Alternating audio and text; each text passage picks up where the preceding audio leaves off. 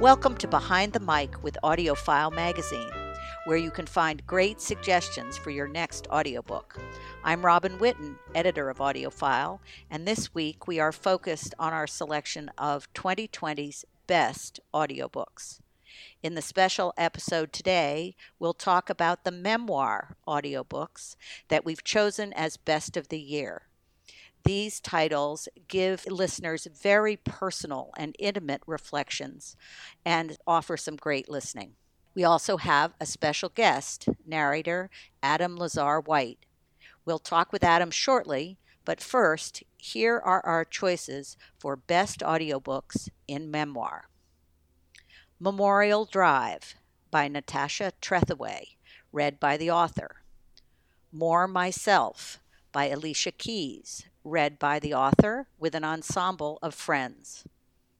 Saigon by Phuc Tran, read by the author. Intimations by Zadie Smith, read by the author. Vesper Flights by Helen Macdonald, read by the author. And A Most Beautiful Thing by Arshay Cooper and read by Adam Lazarre-White. And we're so glad to have Adam here today with us. Hello. Hi, how you doing? It's great to be here and talk about the memoirs and to talk about a most beautiful thing. Can you uh, tell me a little bit, Adam, of what the story is about? Well, the story in its most simple form is about this group of young men or, or older boys, depending on how you want to look at them, who live in um, underprivileged circumstances, I guess you might want to call it a ghetto. And they're introduced to the sport of crew, rowing, in their high school. And the sport and working as a team is a brand new experience for them. The traveling is a brand new experience for them. The interaction with white people, both their coaches and the people that they compete against because crew is traditionally a sport that is competed in and around um, elite schools, Ivy League colleges, schools that have the money to to outfit crew teams. And through all these experiences, all these kids grow. They're they're more exposed to the world. And uh, perhaps most importantly, they learn about themselves and the grit and the discipline that any great sport and any great sports experience teaches individuals and teams, which is how to rely on each other, how to rely on yourselves, and what, what you can withstand, how, how powerful the human spirit is. And a lot of times, people from underprivileged communities don't, they aren't put in situations to learn some of those lessons in a positive way. They're put in those situations where they have to learn those lessons in ways that are challenging, in which they can learn those lessons, but maybe aren't as rewarding or as pleasurable or as um, inspiring, but ways that are difficult and um, uh, sometimes even damaging, right? Mm, mm. And and this all takes place in mostly in Chicago. The high school uh, is in Chicago, right? Yeah, these kids are from a ghetto in Chicago, and they end up, you know, traveling around um, primarily the Midwest. Right. So interesting as a memoir that Arshay obviously is, this took place in the 1990s, uh, right? So it was, he's looking back. Right.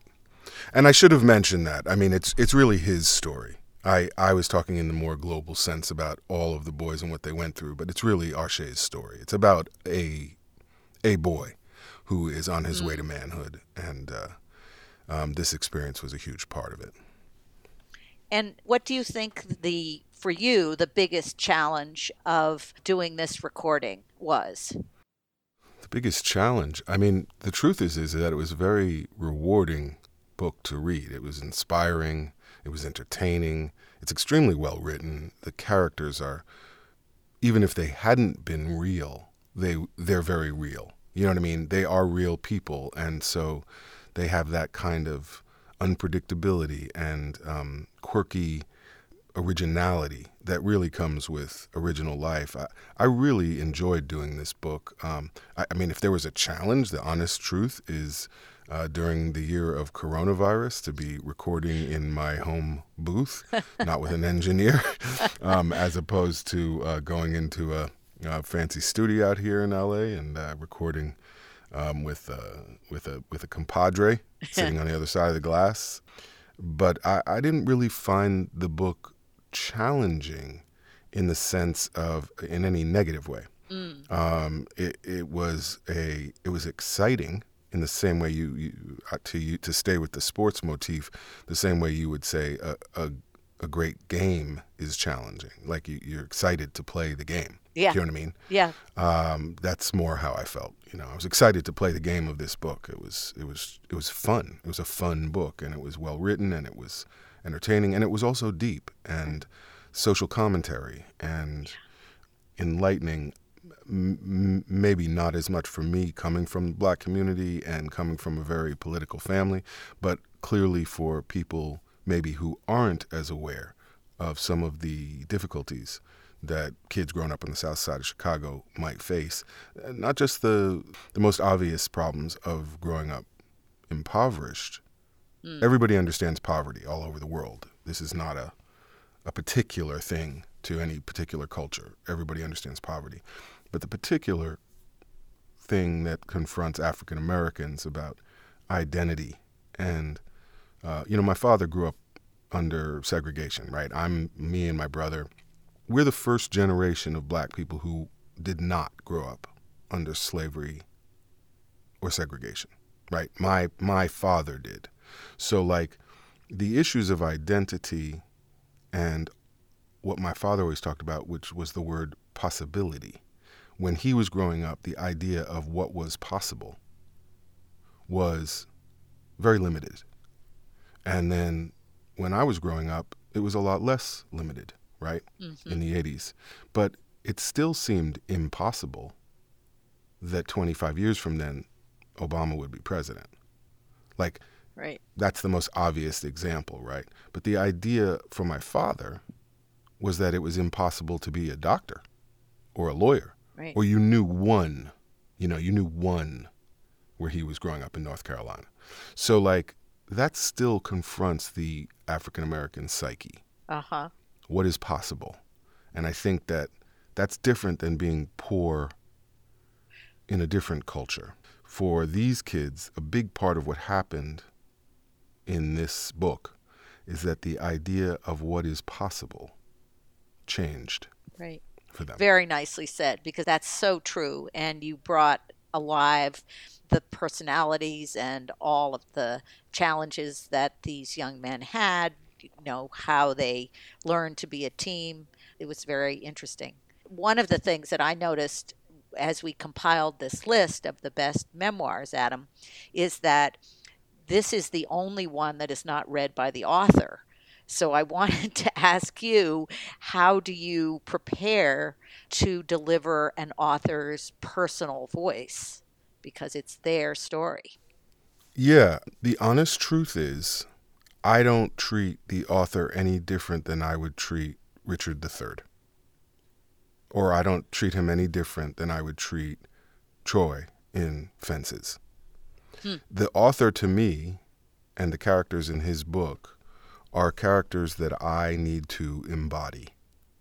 And it doesn't really matter to me whether I'm, for example, Gary Oldman in uh, the movie where he's playing Churchill, or whether I'm Gary Oldman and I'm in State of Grace playing a Irish thug in New York. Like the work of the actor is to create what isn't there for you and to research what is there for mm-hmm. you. So in a in in something that is a real person, there's a lot of to research. And you, there's a lot less to create in terms of backstory and specifics. Right. But in terms of feeling like the person when you're reading or when you're acting, and I really look at narrating and voice work as acting. I don't really mm-hmm treat it much differently, except that I can do it in my pajamas. I don't I don't need makeup or hair. But uh, but the work of embodying a character in a situation is the same, and that's really just a a, a muscle of empathy, feeling what the other person feels. Right. Um, so when you're doing any kind of nonfiction work, when you're doing any kind of biopic, if you're in a biopic as an actor, you're playing a real person, there's a lot of information for you. And it's the same thing in reading, essentially, a biopic. All the information is there. But to feel like Arshay, Yeah. to feel like Pooh Trigger Mm. in the moment. Mhm. And, you know, of course, I didn't have those kids' voices. I had to decide who was going to sound like what.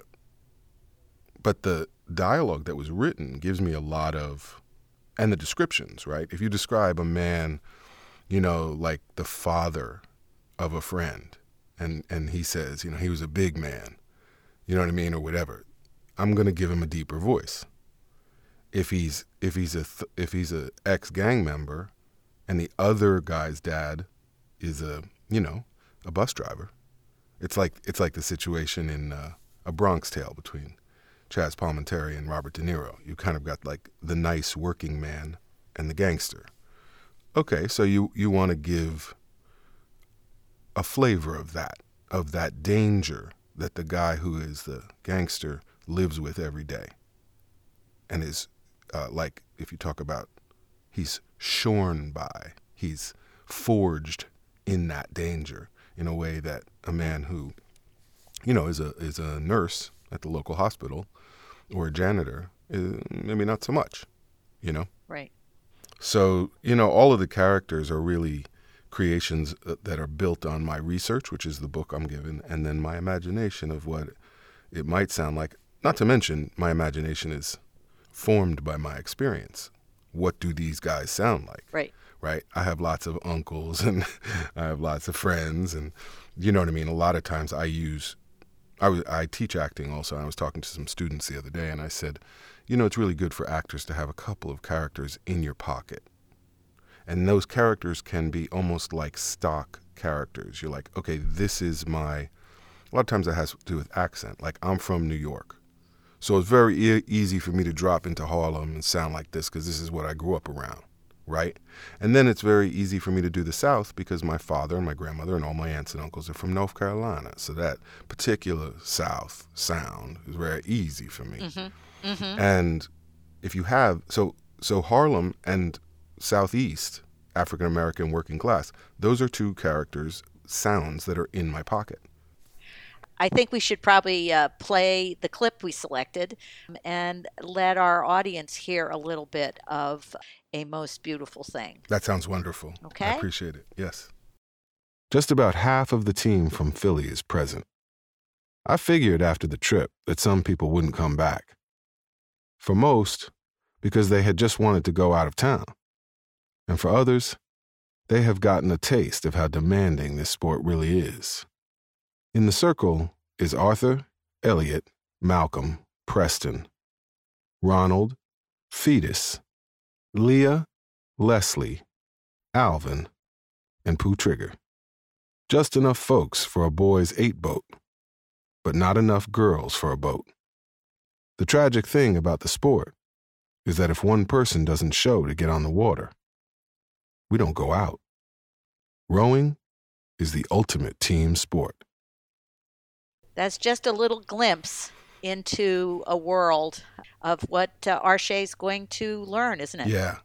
And and you know, I was an athlete too. So like a big I was very moved in the section. I actually cried myself like when reading. The parts that got me to cry are not the sad parts in the impoverished upbringing. The parts that make me cry. I was a I was like an all county, you know, football player and baseball player and I played basketball and then I played in college and is the effort. Like when I watch the Olympics, sometimes I cry like Right.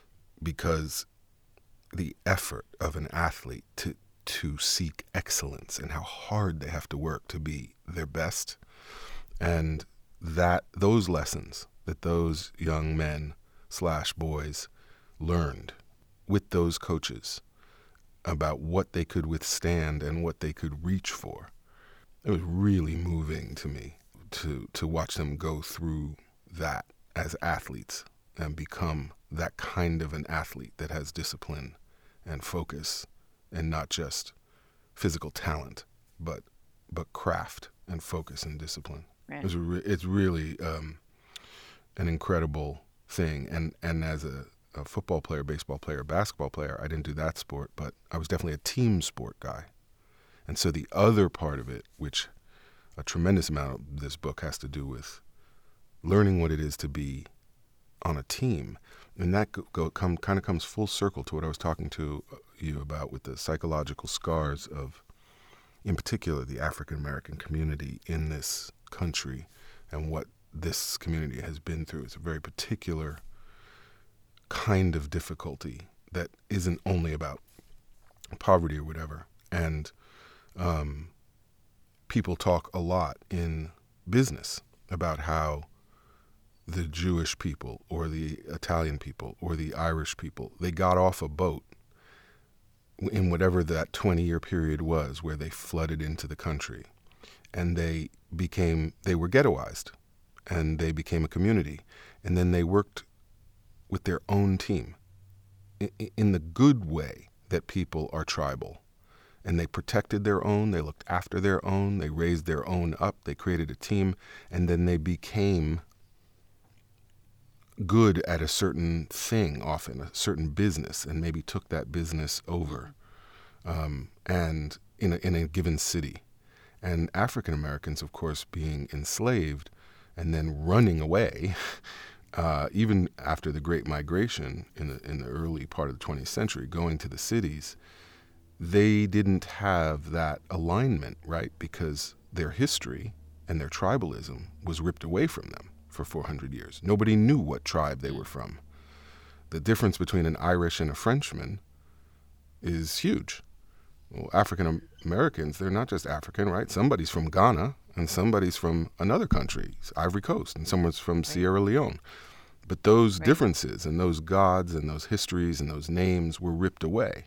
So that thing of building the sense of team and belonging and shared history is something that I think is is in the psychology of team building, and they got it in this experience in Crew, um, in a way that right. that wasn't isolated or singular.